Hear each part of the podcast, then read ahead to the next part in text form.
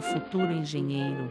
Nossa história começa numa pequena cidade de Londres, Inglaterra, com uma criança de 5 anos.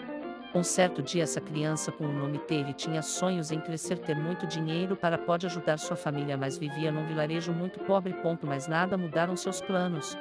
Um certo dia, Terry brincando com seus colegas, tudo criança, como ele Terry falou com seus amigos: Vamos brincar de fazer uma casa de brincadeira. Sim, disseram seus amigos. Cada um fez uma casa de barros. Terry fez dois tipos de casa, um tipo com laje e a outra bem alta e com uma porta única com várias janelas.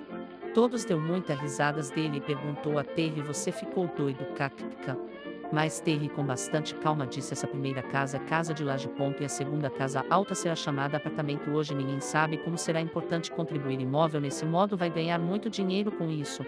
Mas Terry mostrou isso que fez ao seu pai e ele deu a maior força ao filho e disse: Você terá futuro na vida.